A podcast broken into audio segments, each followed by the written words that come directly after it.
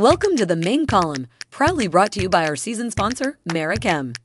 Merichem is a global leader in full service sulfur removal, caustic treating, and spent caustic treatment technologies. We also provide spent caustic handling services as an alternative to technology solutions. Merichem's reputation stands on principles of proven performance, unsurpassed expertise, and an uncommon commitment to its customers. For more information, visit merichem.com.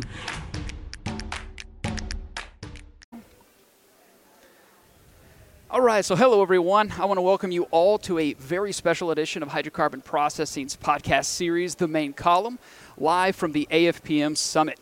Now, we have a very special guest joining us today. Rogan Jones is the Vice President of Sales and Marketing at AIS Software. Now, we're going to be discussing with uh, Rogan the ins and outs of operations monitoring and reporting software and how that software can reduce risk and, most importantly, increase safety. And so we got a lot to get to on today's episode. So I want to welcome in our special guests. Rogan, how are you doing today? Hey, very good, Lee. It's nice to be here in Dallas at the Gay- Gaylord. Beautiful place. Excellent. Yeah, it's the first time I've actually been here. The place is amazing. Excellent. So um, now I got a lot of questions for you regarding Yeah. your software and everything like that. But but first off, for some of the listeners that don't know much about AIS software, can you talk a little bit more about your company and of course your role with AIS? Yeah, thank you. I'm Vice President of Sales and Marketing and one of the founders of the company. Uh, we've been in Bellingham, Washington uh, since 1998, and we've been producing operations monitoring and document management software for the oil and gas industry uh, for over 20, 25 years now. And um, really excited to be here at AFPM and talk to you about safety and operations excellence. Excellent, excellent. So let's dive into the meat of this uh, conversation. so.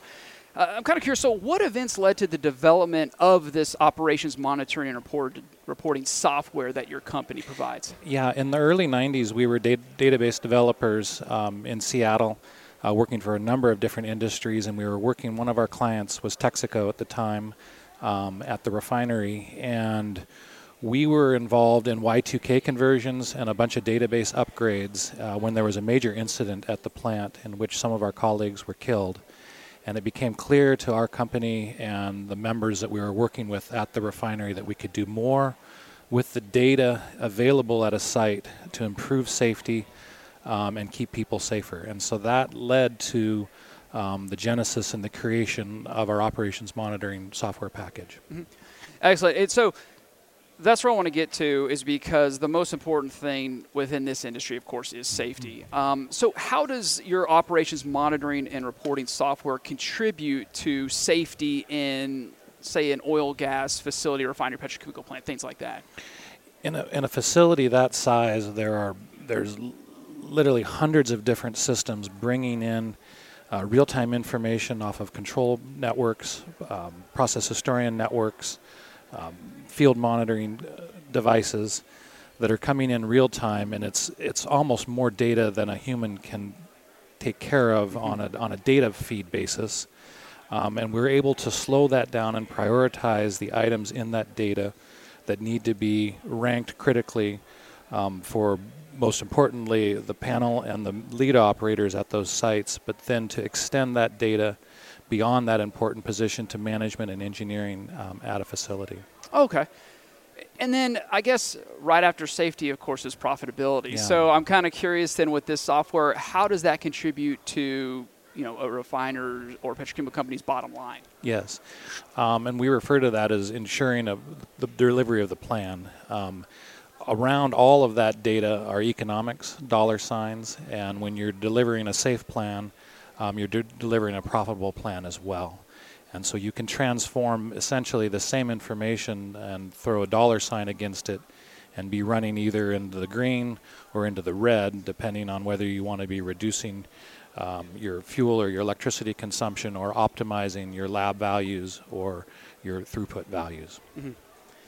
Okay, and- and shifting a little bit of focus here is situational awareness. Yeah. So, can you discuss a little bit more about details of improving a site's situ- uh, situational awareness?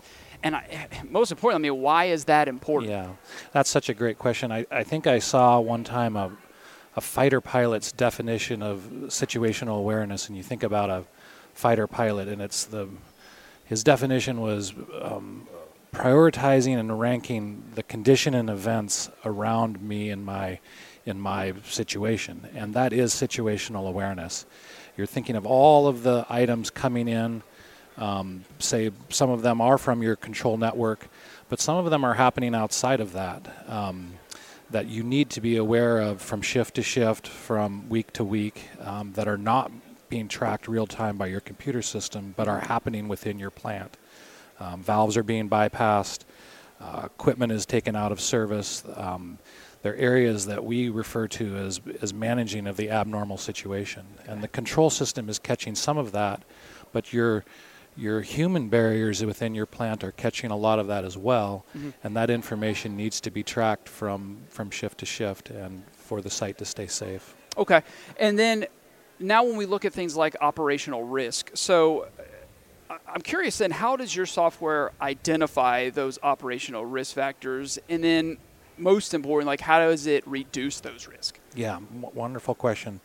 Um, a, a, lot of them are being captured on on the DCS, just an alarm. But let's give an example where um, where a site's gone into an alarm, and that's a, a static digital event. You are in alarm.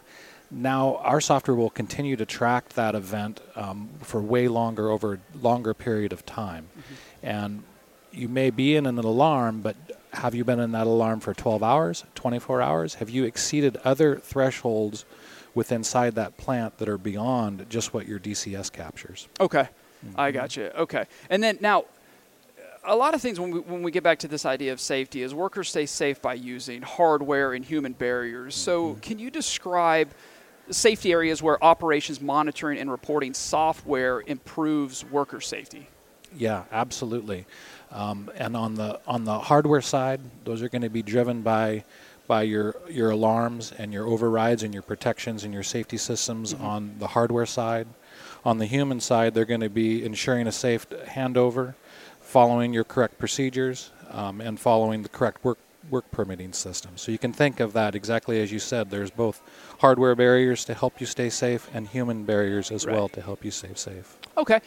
And then one of my last questions for you is, you know, just in your opinion, has the oil and gas industry improved in these safety areas? Yeah, I think remarkably so. Mm-hmm. I mean, if, if I look at my career starting in 1993 and now we're 2023, um, it's been a wonderful blessing to be part of that, and it's a wonderful um, area both to keep our colleagues safe and just to see the improvements in the industry across all, all companies in our, in our country and, and around the world. It's, it's been a quite a remarkable journey and a, a successful journey to have been on. Excellent. And mm-hmm. AIS is making it safer. AIS is making it safer. Thank you. Yes. And then, a tour, you know, just to kind of close out, uh, the people who are listening to this uh, podcast, if they want to know more about AIS software, where's the best place for them to, to go? Yeah, AISsoftware.com. Okay. Perfectly. That was online. easy. That was an easy one. Thank you, Lee. well, Rogan, listen, I know how busy you are, but really want to thank you for giving us a couple minutes uh, here at the AFPM Summit. Uh, and of course, we really want to thank all of y'all for listening to the latest episode of Hydrocarbon Processing's podcast series, The Main Column. This special episode live from the AFPM Summit. Thanks again, Lee.